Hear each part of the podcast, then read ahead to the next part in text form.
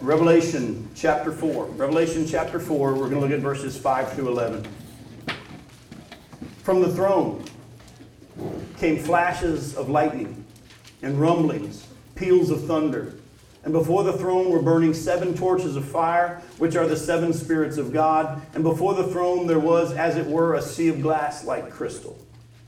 And around the throne, on each side of the throne, are four living creatures, full of eyes in front and behind. The first living creature like a lion, the second living creature like an ox, the third living creature with the face of a man, and the fourth living creature like an eagle in flight. And the four living creatures, each of them with six wings, are full of eyes all around and within. And day and night they never cease to say, Holy, holy, holy is the Lord God Almighty, who was and is and is to come. And whenever the living creatures give glory and honor and thanks to him who is seated on the throne, who lives forever and ever, the 24 elders fall down before him who is seated on the throne and worship him who lives forever and ever. They cast their, their crowns before the throne, saying, Worthy are you, our Lord and God, to receive glory and honor and power. For you created all things, and by your will they existed and were created. John continues his description of what he saw when he was taken in the Spirit to the throne of God. And he describes at the very beginning of this that coming from the throne of God was rumblings, flashes of lightning, and thunder. And folks, as I've been trying to explain to you, and I hope it's starting to happen for you as well as you grow in your study of the Word of God, as you read passages of Scripture, there's going to be times that all of a sudden the Spirit of God is going to bring you back in your mind to other passages that deal with that or are similar. And as I was just beginning to kind of pray over, okay, God, what do you want me to pull out from here? Where do we go from here? And I've never really dealt with the rumblings and the flashes of lightning and the thunder that come from the throne of God. And it actually caught me off guard a little bit because it reminded me of a time when I heard about God's rumblings and flashes of lightning and peals of thunder. Does anybody else remember what that is? Well, actually, in Acts 2, there was a mighty rushing wind. But go with me to Exodus chapter 19. Immediately it brought my mind to Exodus chapter 19. Exodus chapter 19, verses 1 through 25. When God appears to the nation of Israel at Mount Sinai, right before the giving of the Ten Commandments. In Exodus chapter 19, verses 1 through 25, on the third new moon, after the people of Israel had gone out of the land of Egypt, on that day they came into the wilderness of Sinai. They set out from Rephidim and came into the wilderness of Sinai, and they encamped in the wilderness. There Israel encamped before the mountain while Moses went up to God. The Lord called to him out of the mountain, saying, Thus you shall say to the house of Jacob and tell the people of Israel, You yourselves have seen what I did to the Egyptians, and how I bore you on eagle's wings and brought you to myself. Now, therefore, if you will indeed obey my voice and keep my covenant, you shall be my treasured possession among all peoples, for all the earth is mine. And you shall be to me a kingdom of priests and a holy nation. These are the words that you shall speak to the people of Israel. Real quickly, you see, God's purpose was to use the nation of Israel to reveal himself to the rest of the world. That's what he says going to be to me a kingdom of priests. You're going to represent me to the rest of the world. So Moses came and called the elders of the people and set before them all these words that the Lord had commanded him. All the people answered together and said, All that the Lord has spoken, we will do. And Moses reported the words of the people uh, up to the Lord. And the Lord said to Moses, Behold, I am coming to you in a thick cloud, that the people may hear when I speak with you, and may also believe you forever. When Moses told the words of the people to the uh, words of the people to the Lord, the Lord said to Moses, "Go to the people and consecrate them today and tomorrow, and let them wash their garments and be ready for the third day. For on the third day the Lord will come down on Mount Sinai in the sight of all the people." And you shall set limits for the people all around, saying, Take care not to go up into the mountain or touch the edge of it. Whoever touches the mountain shall be put to death. No hand shall touch him, but he shall be stoned or shot. Whether beast or man, he shall not live. When the trumpet sounds a long blast, they shall come up to the mountain. So Moses went down from the mountain to the people and consecrated the people. And they washed their garments, and he said to the people, Be ready for the third day. Do not go near a woman. On the morning of the third day, there were thunders and lightnings and, a thick cloud on the mountain and a very loud trumpet blast, so that all the people in the camp trembled. Then Moses brought the people out of the camp to meet God and took their stand at the foot of the mountain. Now, the Mount Sinai was wrapped in smoke because the Lord had descended on it in fire. The smoke of it went up like the smoke of a kiln, and the whole mountain trembled greatly. And as the sound of the trumpet grew louder and louder, Moses spoke, and God answered him in the thunder. The Lord came down on Mount Sinai to the top of the mountain, and the Lord called to Moses to the top, called Moses to the top of the mountain, and Moses went up. And the Lord, Lord said to Moses, Go down and warn the people, lest they break through to the Lord to look, and many of them perish. Also, let the priests who come near to the Lord consecrate themselves, lest the Lord break out against them. And Moses said to the Lord, The people cannot come up to Mount Sinai, for you yourself warned us, saying, Set limits around the mountain and consecrate it. And the Lord said to him, Go down and come up, bringing Aaron with you. But do not let the priests and the people break through to come up to the Lord, lest he break out against them. So Moses went down to the people, and he told them. So when I read there in Revelation chapter 4 that when John is taken in the Spirit into the throne room of God, and he saw the throne of God, and we dealt last week with the 24 elders around the throne, but when he saw coming from the throne was rumblings and flashes of lightning and thunder, immediately my brain said that's the exact same thing that happened when he came down on Mount Sinai. There was rumblings and flashes of lightning and thunder, and it was a fearful thing. And I, my first reaction was to say, wait a minute, wait a minute. Because of Jesus, we shouldn't have this fearful thing. We shouldn't have this thunder and lightning and flashes of thunder you know, coming from, uh, the, from the throne. And God spoke to my heart and He said, Jim, I haven't changed. I'm still holy. And that's why when I appeared to these people, I revealed myself in this way that they would stay away. Well, then my brain says, well, okay, hang on for a second. Okay, I'm, I'm with you there. And I can see that God is still holy. So therefore, the thrum- rumblings and the flashes of lightning and all that. But how come Moses and Aaron were able to go up onto the mountain? Does anybody have an answer for that? How come Moses and Aaron were allowed to come up when no one else was allowed to go anywhere near it or even touch it, or they were to be killed? How come Moses and Aaron were allowed to go up onto the mountain? Because God declared them righteous. Folks, and that's what I want you to hear. Go to Romans chapter 4. All along, through every dispensation, through every time period, as we've been saying, salvation has been by faith alone in what God has said and what his provision was for their sin. You are only righteous if God declares you righteous. You're not righteous because of anything you do. You're righteous because God declares you righteous, and he gives righteousness to those who have faith. In Romans chapter 4, Listen to verses 1 through 8. What, should, what then shall we say was gained by Abraham, our forefather, according to the flesh? In other words, what did he did in his own, do in his own strength? For if Abraham was justified by works, he has something to boast about, but not before God. For what does the scripture say? Abraham believed God, and it was counted to him as righteousness. That's Genesis 15, 6, they're quoting from. Now, to the one who works, his wages are not counted as a gift, but as his due.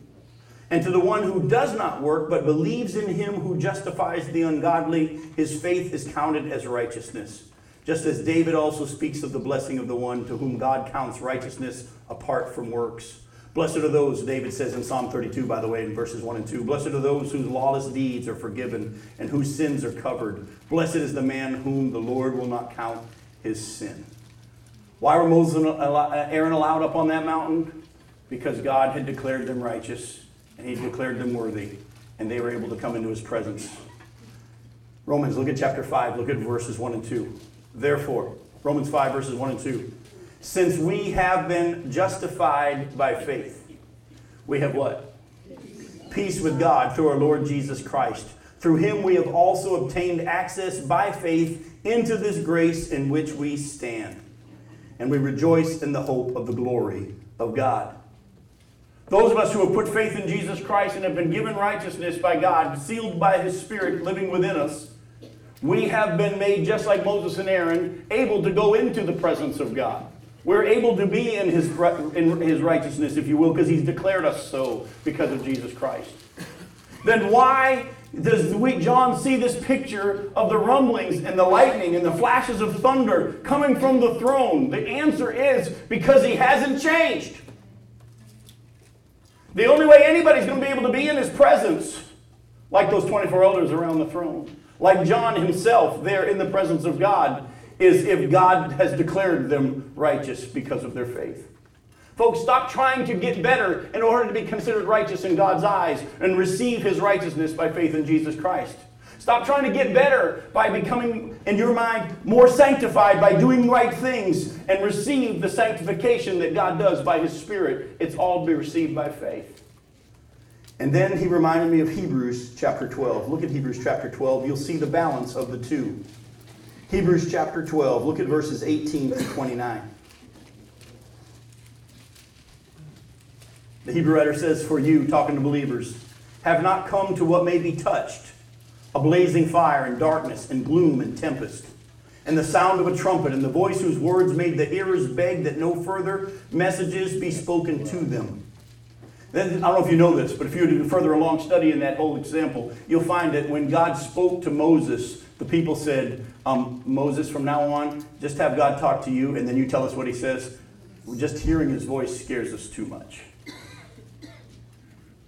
the sound of a trumpet and a voice whose words made the, he- the hearers beg that no further messages be spoken to them. For they could not endure the order that was given. Even if a beast touches the mountain, it shall be stoned. Indeed, so terrifying was the sight of that Moses said, I tremble with fear. But you have come to the Mount Zion and to the city of the living God, to the heavenly Jerusalem and the innumerable angels in festal gathering, and to the assembling of the firstborn who are enrolled in heaven, and to God, the judge of all, and to the spirits of the righteous made perfect, and to Jesus, the mediator of a new covenant, and to the sprinkled blood that speaks a better word than the blood of Abel. See, see that you do not refuse him who is speaking. For if they did not escape when they refused him who warned them on earth, much less will we escape if we reject him who warns from heaven. At that time, his voice shook the earth, but now he has promised yet once more, I will shake not only the earth, but also the heavens. This phrase, yet once more, indicates the removal of things that are shaken, that is, the things that have been made, in order that the things that cannot be shaken may remain. Therefore, let us be grateful for receiving a kingdom that cannot be shaken. And thus let us offer to God acceptable worship and reverence and awe, for our God is a consuming fire. Why does John, when he's there taken into the presence of God, see the rumblings and the lightning and the flashing of thunder? The same thing that God revealed himself with on Mount Sinai? It's because, listen, God hasn't changed. Sin is still sin. His holiness is still holy. And anyone that tries to get in God's presence apart from Him declaring them righteous will be put to death by God. Kind of silly now, all these people that talk about, oh, yeah, one day when I stand before the big guy upstairs. they have no idea. They have no idea. We are only able to be in his presence because we've been declared righteous because of Jesus Christ, not because of anything we've done. God hasn't all of a sudden become this soft grandfather to you. He's still holy. He's still holy. And we just need to continually thank him for the fact that we're able to be in his presence and able to spend eternity with him because of what he has done, not because of anything we've done. And we need to warn those who don't know him. He hasn't changed. He hasn't changed. Then, as you keep reading, go back to Revelation chapter 4 and look at verse, the end of verse uh, 5 there. It says, From the throne came flashes of lightning and rumblings and peals of thunder, and before the throne were burning seven torches of fire, which are the seven spirits of God. Now, again, this is why it's important for us to know what the Scripture says to be able to interpret the Scripture. You could read lots of stuff that the people would maybe put on the internet to say what this represents. Again, if the Scripture doesn't say what it represents, take it literal. But here the Scripture tells us what it represents. The seven torches represent what?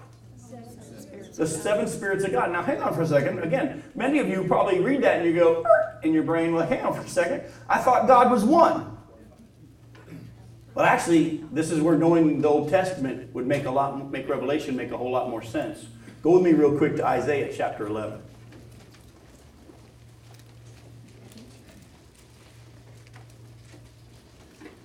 Isaiah chapter 11, verses 1 through 9. Too many people have tried to interpret the book of Revelation just by with what we know about the church age. We try to read the church into the book of Revelation, and that's where they get all these weird theories and speculations as to this, that, and the other. But if you were steeped in your understanding of the Old Testament, if you were steeped in your understanding of God's purpose for the nation of Israel and his plan to reveal himself to them and then through them, if you understood that everything's going to culminate back with the nation of Israel and what he finishes here on the earth and how he's going to set up his kingdom from Jerusalem, if you had an understanding of all that God had said already to the nation of Israel, the book of Revelation would make a whole lot more sense to you. Because in Isaiah chapter 11, we've already seen the seven spirits of God described. In Isaiah chapter 11, look at verses 1 through 9. There shall come forth from a shoot, come forth a shoot from the stump of Jesse, and a branch from his roots shall bear fruit. And the Spirit of the Lord shall rest upon him, the Spirit of wisdom and understanding, the Spirit of counsel and might, the Spirit of knowledge and the fear of the Lord.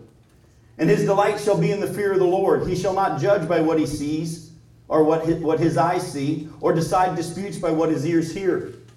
But with righteousness he shall judge the poor, and decide with equity for the meek of the earth. And he shall strike the earth with the rod of his mouth, and with the breath of his lips he shall kill the wicked. Righteousness shall be the belt of his waist, and the faithfulness the belt of his loins. The wolf shall dwell with the lamb, and the leopard shall lie down with the young goat, and the calf and the lion and the fattened calf together, and a little child shall lead them. The cow and the bear shall graze, their young shall lie down together, and the lion shall eat straw like an ox. The nursing child shall play over the hole of the cobra, and the weaned child shall put his hand on the adder's den. They shall not hurt or destroy in all my holy mountain, for the earth shall be full of the knowledge of the Lord as the waters cover the sea. Here, as we see a description of the millennial kingdom, when Jesus comes and rules and reigns on the earth in righteousness, and how things are going to be when the animals aren't going to be trying to eat each other anymore and a kid can play in a cobra hole. And like I said before, I trust the Lord, but buddy, that's going to be a hard thing for me to stick my hand in that hole because of all that I, I can't stand snakes. I just, I'm just, but I'm going to trust him. I'm going to trust him. But look closely. This shoot from the stump of Jesse, the branch from his roots. Who is this? Who's the one that came from Jesse? Jesus. Jesus. Who actually came, who was one of Jesse's sons? David. And from his lineage came the Messiah, which was Jesus.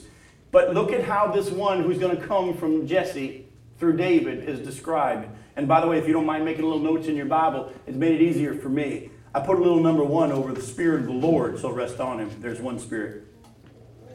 The Spirit of wisdom, two. Understanding, that's three. Spirit of counsel, four. Might, five. Spirit of knowledge, six. And the fear of the Lord, seven. Do you see it?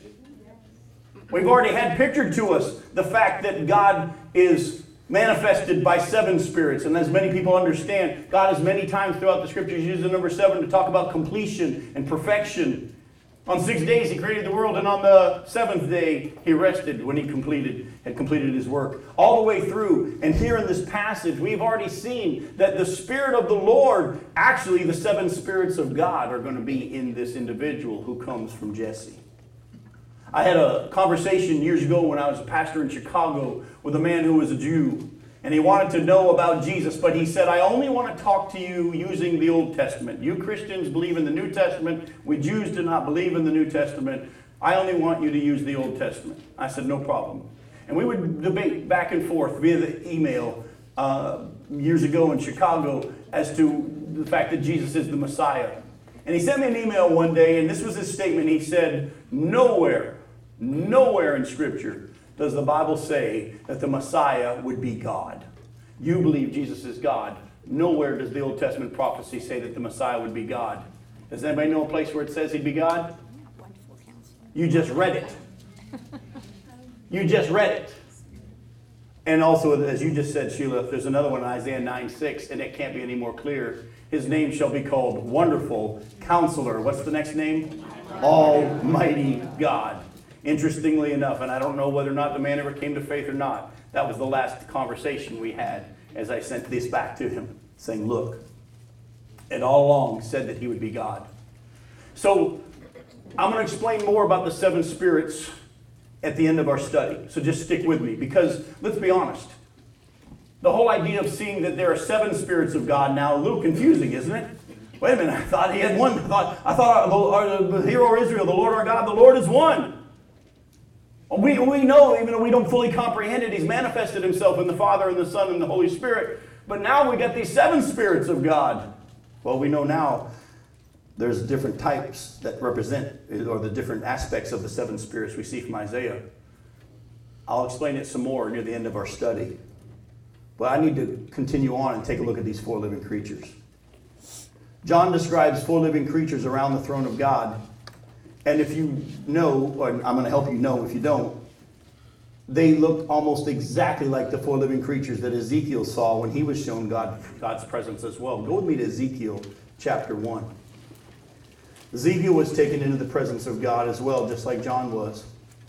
And Ezekiel wrote about what he saw. And Ezekiel saw these four living creatures. Ezekiel chapter 1, starting in verse 4. He's by the river Chebar. And I, as I looked, behold, a stormy wind came out of the north, and a great cloud with brightness around it, and fire flashing forth continually, and in the midst of the fire, as it were, gleaming metal. And from the midst of it came the likeness of four living creatures. And this was their appearance. They had human likenesses but each had four faces, and each of them had four wings. Their legs were straight, and the soles of their feet were like the soles of a cow's foot, and they sparkled like burnished bronze. Under their wings, on the four, the four sides, they had human hands, and the four had their faces and their wings thus. Their wings touched one another. Each of them went straight forward, without turning as they went. As for the likeness of their faces, each had a human face. The four had a face of a lion on the right side, the four had the face of an ox on the left side and the four had the face of an eagle. Sound familiar? Such were their faces, and their wings were spread out above. Each creature had two wings, each one which touched the wing of another, while two covered their bodies. And each went straight forward. Where whoever the Spirit would go, they went, and without turning as they went. As for the likeness of the living creatures, their appearance was like burning coals of fire, like the appearance of torches moving to and fro among the living creatures. And the fire was bright, and out of the fire went forth lightning and the living creatures darted to and fro like the appearance of a flash of lightning. Now, as I looked at the living creatures, I saw a wheel on the earth beside the living creatures for each of the four of them, one for each of the four of them. As for the appearance of the wheels and their construction, their appearance was like the gleaming of beryl, and the four had the same likeness, their appearance and construction being as it were a wheel within a wheel. When they went, they went in any of the four directions, without turning as they went and their rims were tall and awesome, and the rims of all four were full of eyes all around. And when the living creatures went, the wheels went beside them. And when the living creatures rose from the earth, the wheels rose. Wherever the Spirit wanted them to go, they went, and the wheels rose along with them. For the Spirit of the living creatures was in the wheels. When, when those went, these went. And when those, those, those stood, these stood. And when those rose from the earth, the wheels rose along with them. For the Spirit of the living creatures was in the wheels.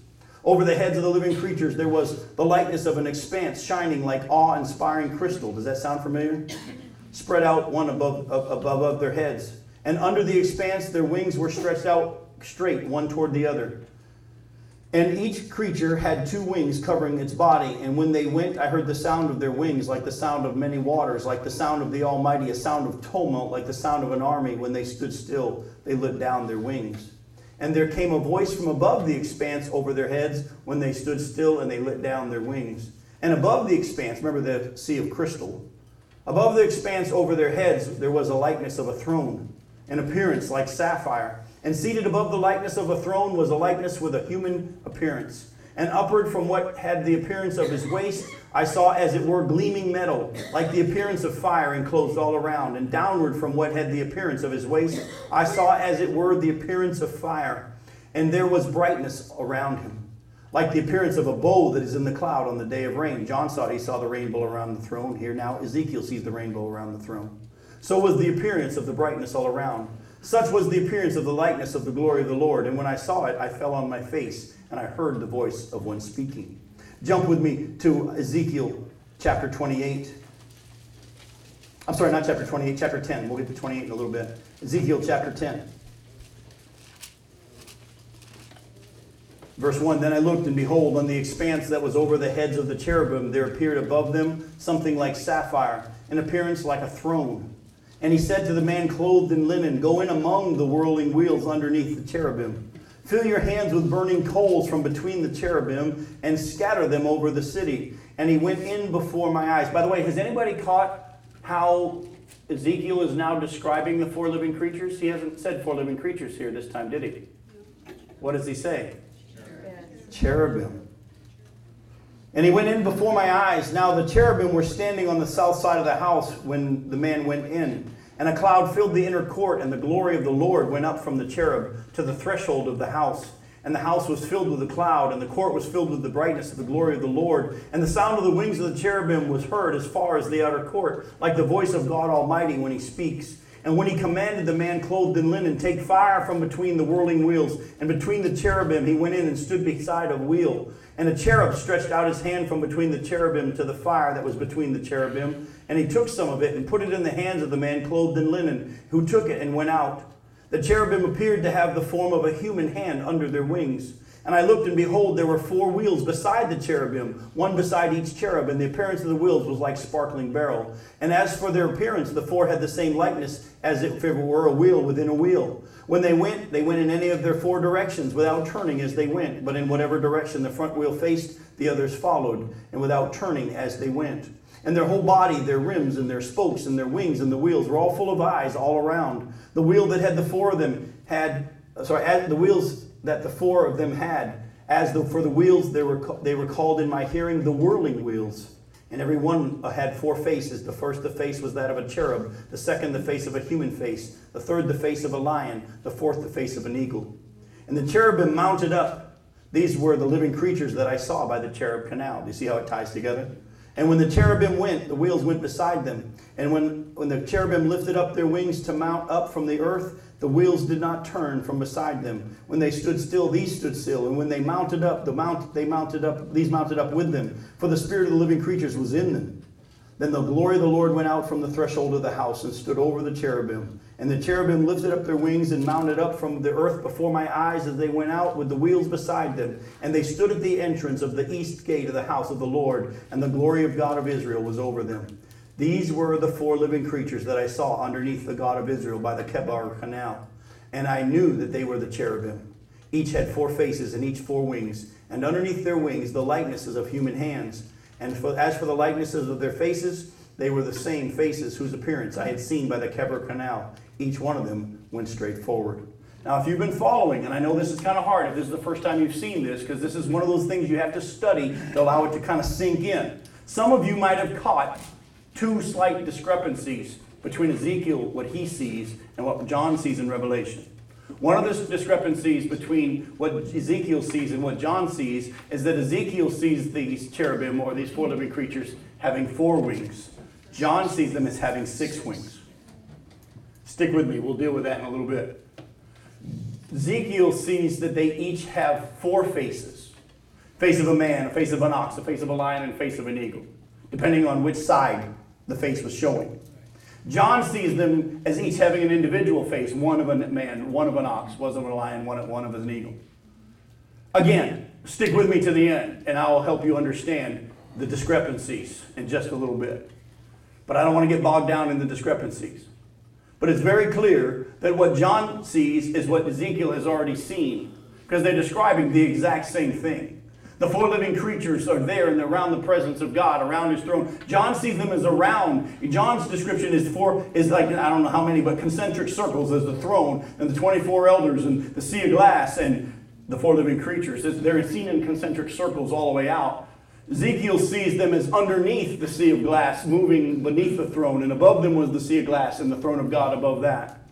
Uh, the cherubim are different, are different from the realm of angels we know as seraphim. Some of you remember the old song, Cherubim and Seraphim falling down before him. If you were to look later on, we don't have time tonight for amount that we need to cover. If you were to look at um, uh, Isaiah chapter 6, verses 1 through 7, you'll see that when Isaiah was taken in spirit also into the presence of God, he saw the Lord high and lifted up, and the throne of, uh, was there, and, and, and his robe filled the temple. And when he spoke, the thresholds shook. And you know, Isaiah said, Woe unto me, I'm a man of unclean lips, and I live among a people of unclean lips, and I've seen the Lord. And then the Bible says, A seraphim, by the way, with six wings, come and takes the tongs and takes coals from the altar and touches his lips. The Bible is very clear that it's a seraphim which was above the throne of God which touched his lips. Now, some would say, well, then what John sees is seraphim because they have six wings. No, it's very clear that what he sees are the cherubim. As for the discrepancies, stick with me. We've also seen that the seraphim and the cherubim have different roles.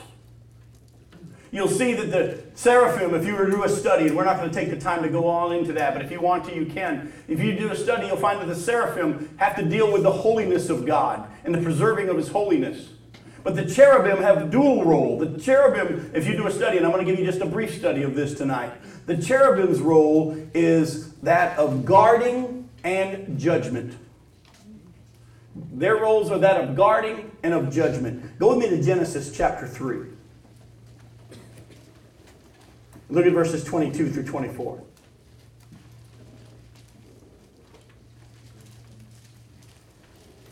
This is right after Adam and Eve have eaten from the tree they're not supposed to. They're being removed from the garden.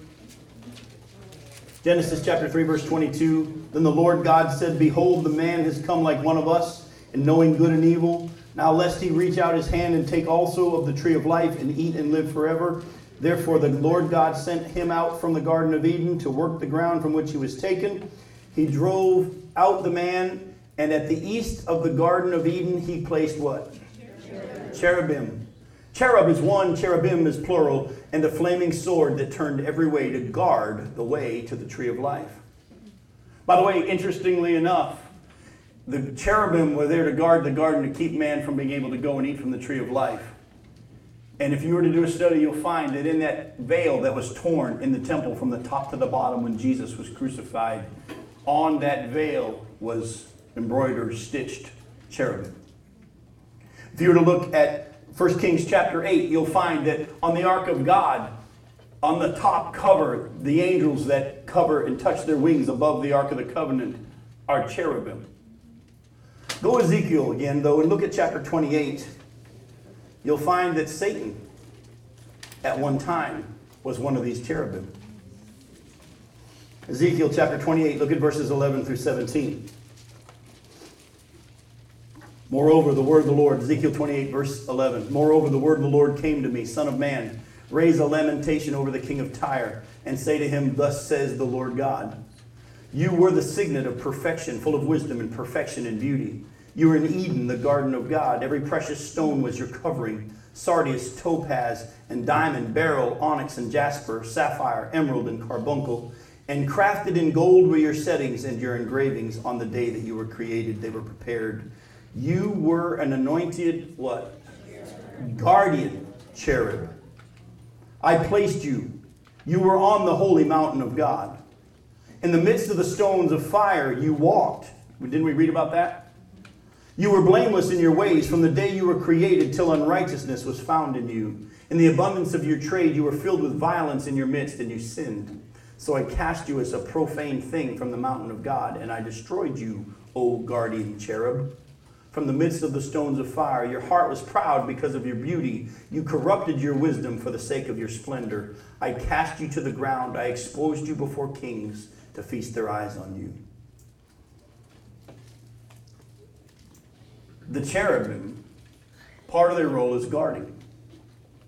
At the same time, we also will see a little bit later, but I'll just reference it right now, that as you're going to see, what we saw in Ezekiel chapter 10, when God was to bring judgment, he sent some of the uh, a man a man clothed in linen in amongst the cherubim and he was to take some of the fire from amongst them and it was going to be cast on the earth and actually, you'll see that the cherubim handed it to him. Go with me real quick to Revelation chapter 15. You'll see it in verse 6. I'm sorry, Revelation chapter 6 when we get there sometime in 2016. But, uh, um, but uh, when we get to Revelation 6, you will see that when the, the horses come out and the seals are open, the first living creature is the one who says, Come. And then when the next seal is open, the next living creature is the one who says, Come. And when these judgments come on the earth, God is using the living creatures to bring judgment.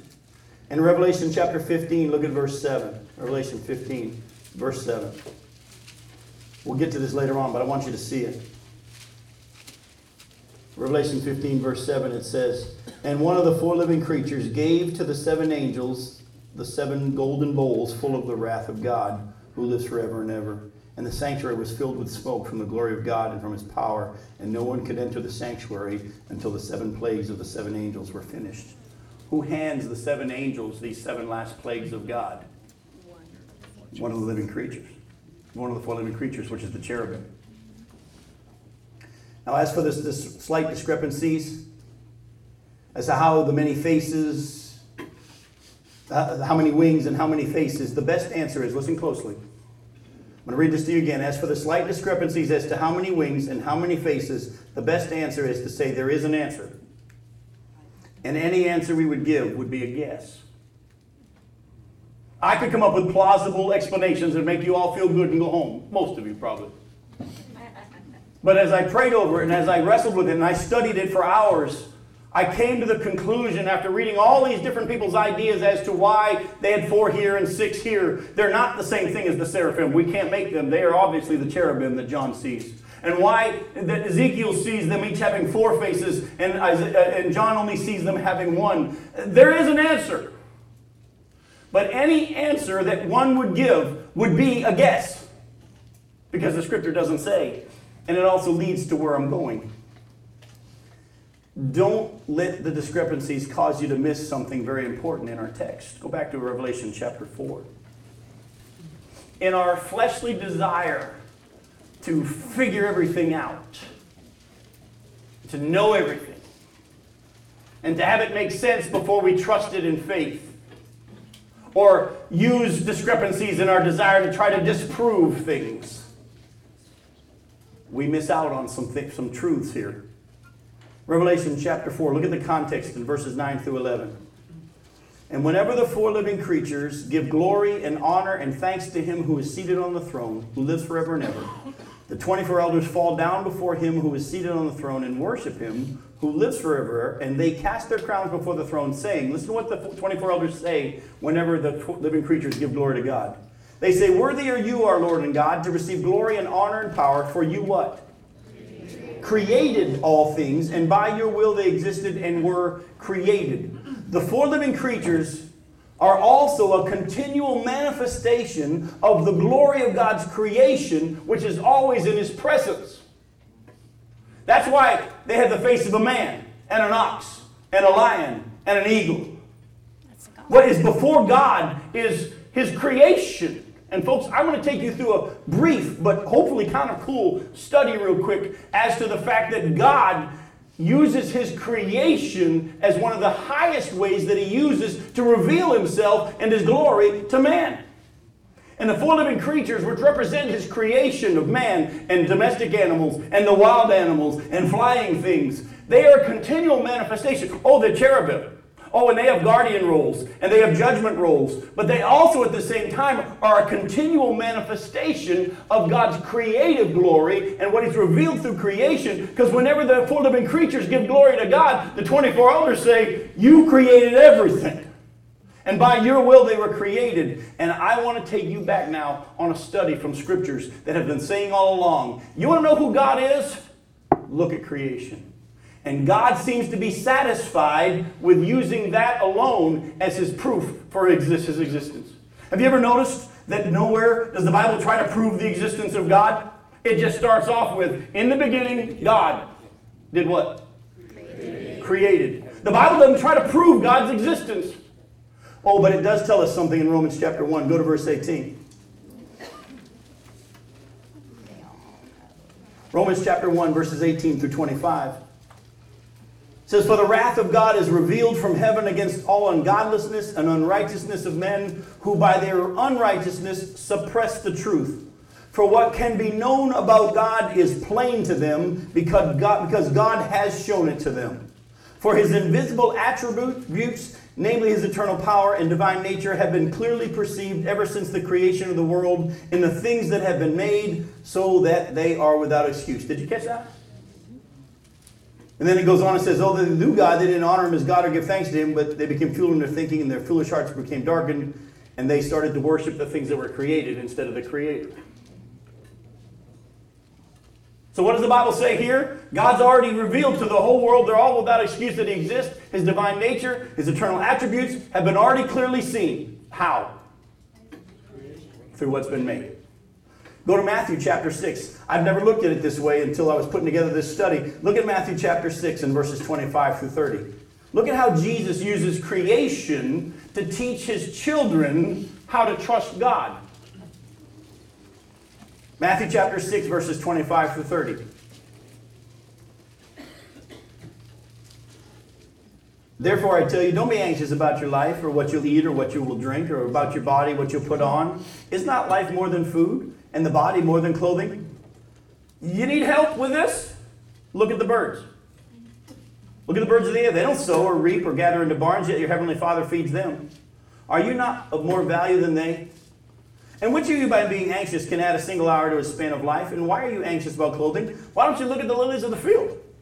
Consider the lilies of the field, how they grow. They neither toil nor spin. Yet I tell you, even Solomon, all his glory, wasn't arrayed like one of these. But if God so clothes the grass of the field today, which is alive and tomorrow is thrown into the fire, will he not much more clothe you with little faith? Isn't interesting how God uses creation to calm us down when we got worried about whether or not we're going to have stuff to take care of ourselves? He says, look at creation. I'm not going to take the time to have you turn there. Just write this down in your notes and go read it for yourself on your own. It is a cool study. But in Job chapter 38 and 39, after Job has been begging for his time to have a face to face with God because he feels like God's been unjust in the suffering that he's been through, he knows it isn't because of his sin and he wants to have a face to face with God, and God shows up. And God comes to Job and says, I tell you what, brace yourself like a man. In other words, the best you can, big guy. You can ask me some questions. You're free to do that. Let me ask you a couple ones first. And then God goes on for two long chapters, and all he does to defend himself before Job is use creation. That's all he says. Where were you when I laid the foundations of the earth? Where's the snow stored? Where does the mountain go give birth? Hey, you ever seen this guy Leviathan? By the way, don't let the commentaries in your Bible build your theology. Whenever I look at a study Bible, I immediately always go to Job chapter 38 and 39 and 40 and 41. Because when you start getting to chapter 40 and 41 with Leviathan and with the behemoth, our silly commentaries say, well, that was a crocodile. Folks, it was a fire breathing dragon. If you look at it, you'll see it was huge. It just stirred the waters. Fire came from its mouth and its nostrils. It says it two or three times how fire came from its mouth. It wasn't no crocodile. It was a fire breathing dragon, which was an animal created by God to represent Satan, which is always described as the dragon all the way through, even to the end.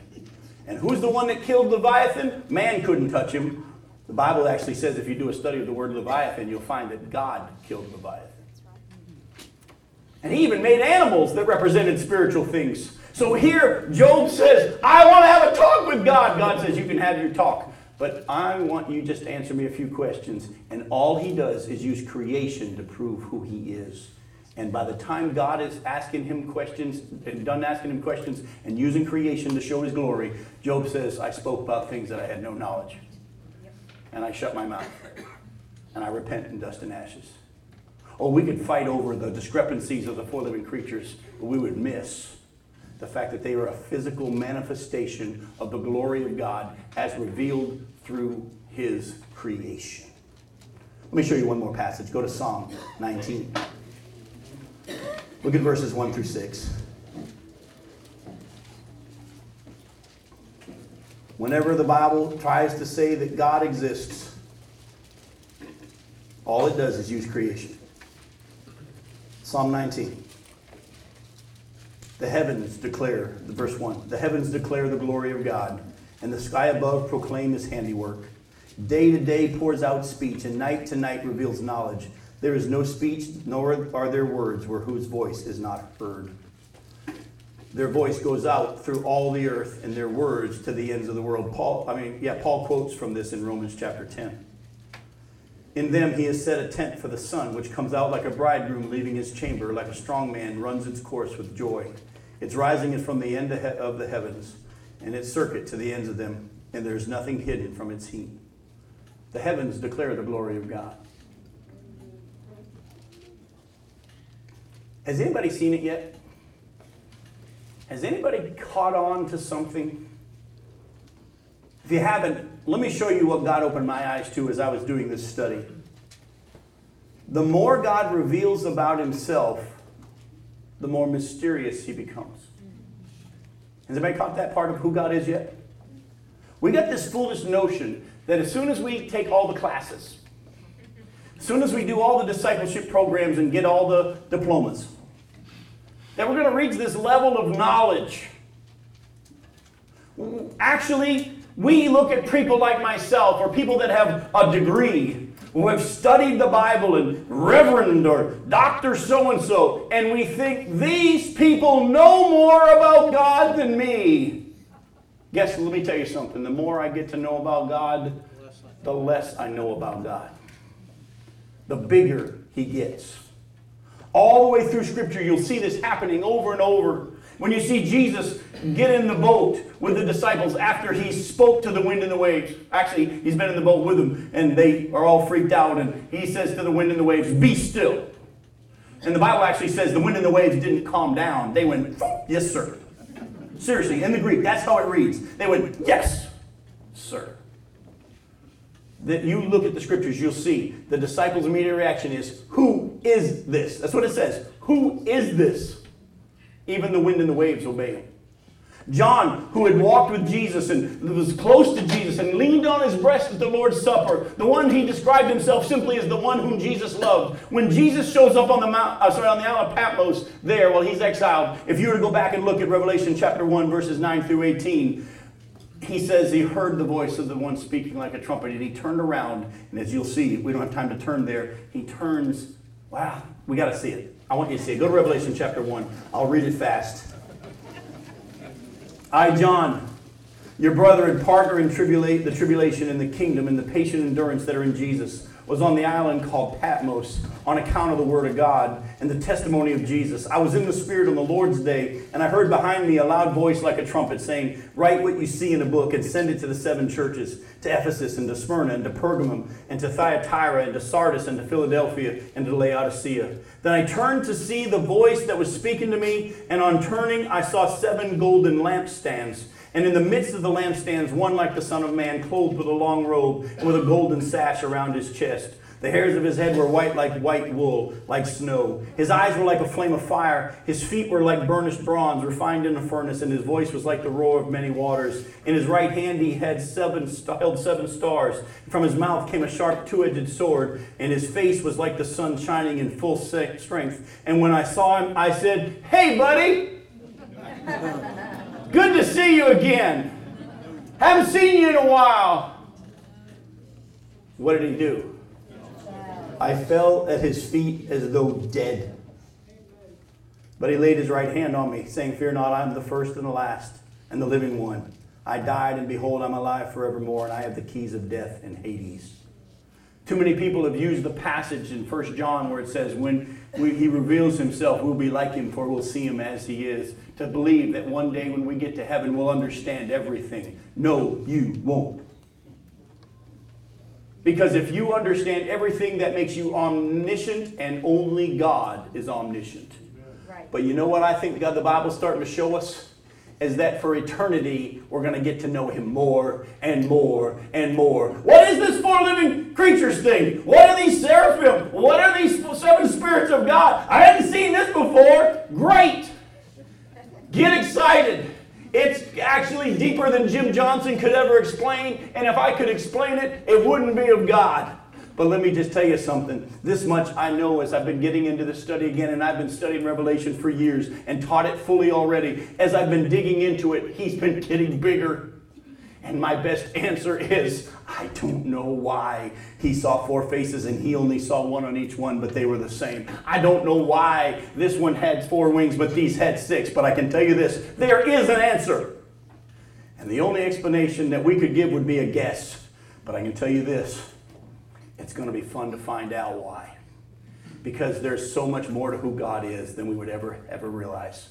And so be okay with not knowing get everybody excited about the fact that one day he's going to reveal more and more of himself for eternity.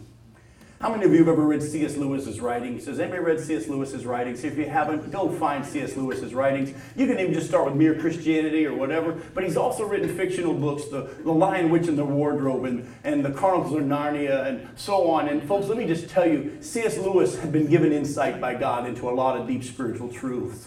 And in his Chronicles of Narnia, his description of heaven is the further you go into it, the bigger it gets. The further you go in, the bigger it gets. And he talks about this young girl, Lucy, who meets Aslan, the lion, who represents Jesus.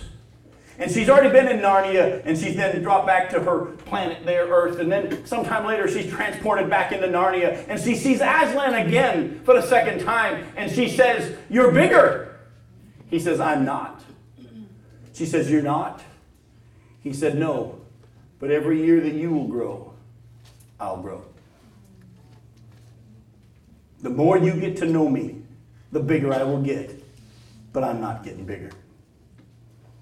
And so, folks, we need to be okay with the fact that the scripture doesn't tell us why John saw four wings. I'm sorry, John saw six wings and Ezekiel saw four. The scripture doesn't tell us why one saw four faces and one saw an individual face, but they saw the same thing. The scripture doesn't say. There is an answer. But if anybody is teaching the book of Revelation like they've got it all figured out, run from that person. They don't know. And I don't know.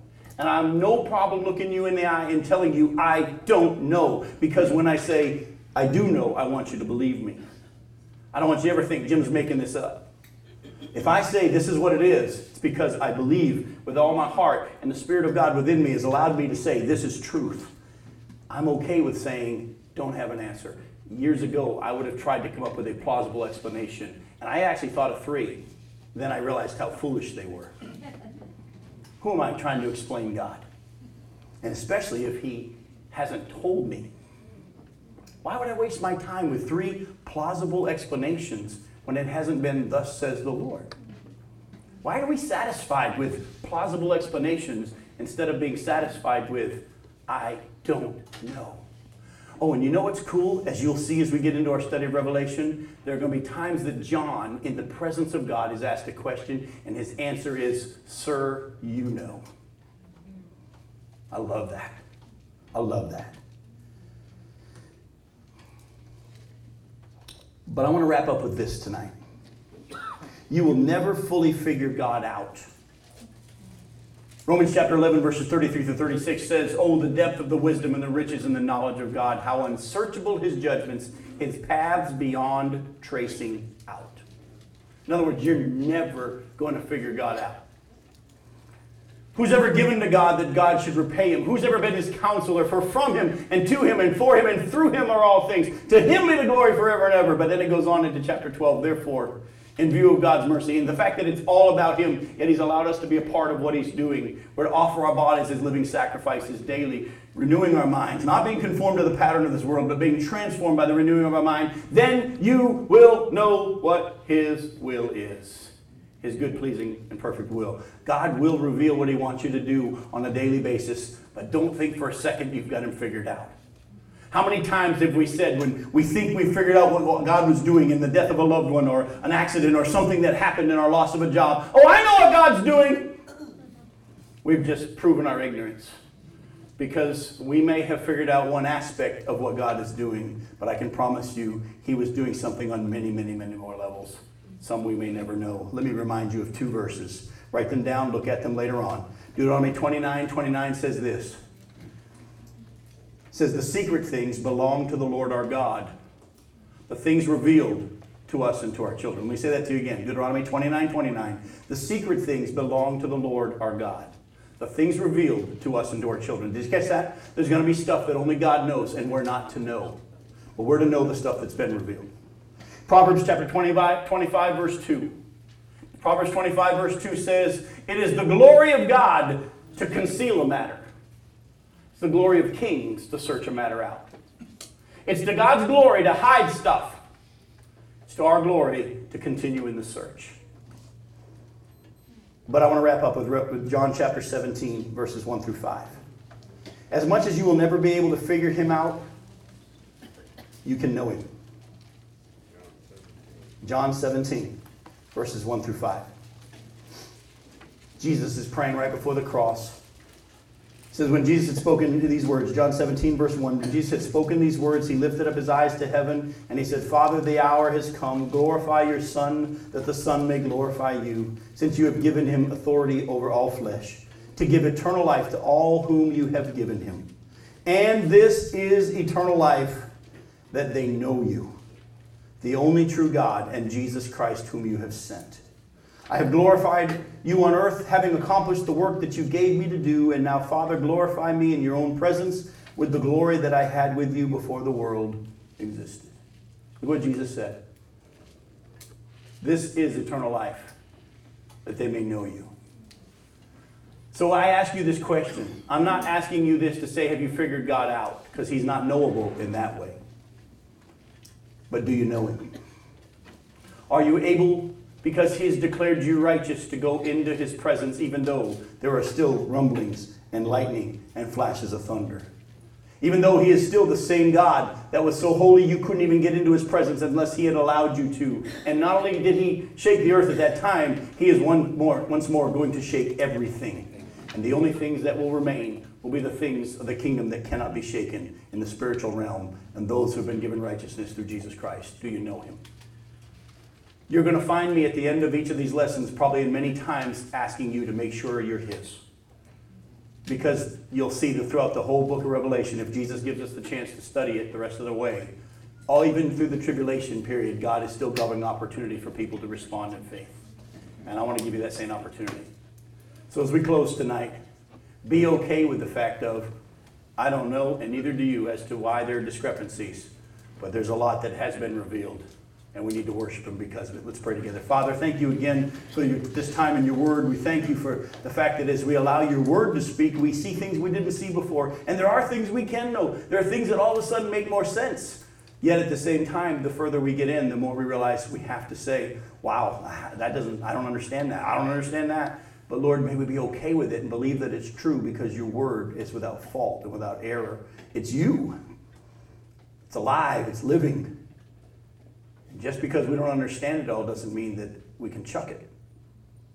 Lord, thank you for the fact that John experienced, and we too will one day soon experience a vision of you in such a way that we get to see you with our eyes and realize a lot of the stuff we thought we knew, we didn't. That one day, like Job, when we've had issues with you because we were mad because you didn't do this or you let this person die, we are going to one day shut our mouths and repent because we spoke about things we didn't understand. But Father, may we be willing to be okay with the things we don't understand. Because your word showed us in the book of Hebrews, chapter 11, that some received their children back from the dead, some received kingdoms, some escaped the edge of the sword, others were tortured, others were sawn in two, others wandered in caves. And your word says these all were commended for their faith. May we trust you, whether the things go the way we want them to or whether they don't, because you've already proven yourself through what you've done through Jesus on the cross on our behalf, and everything else is gravy. We thank you for it in Jesus' name. Amen.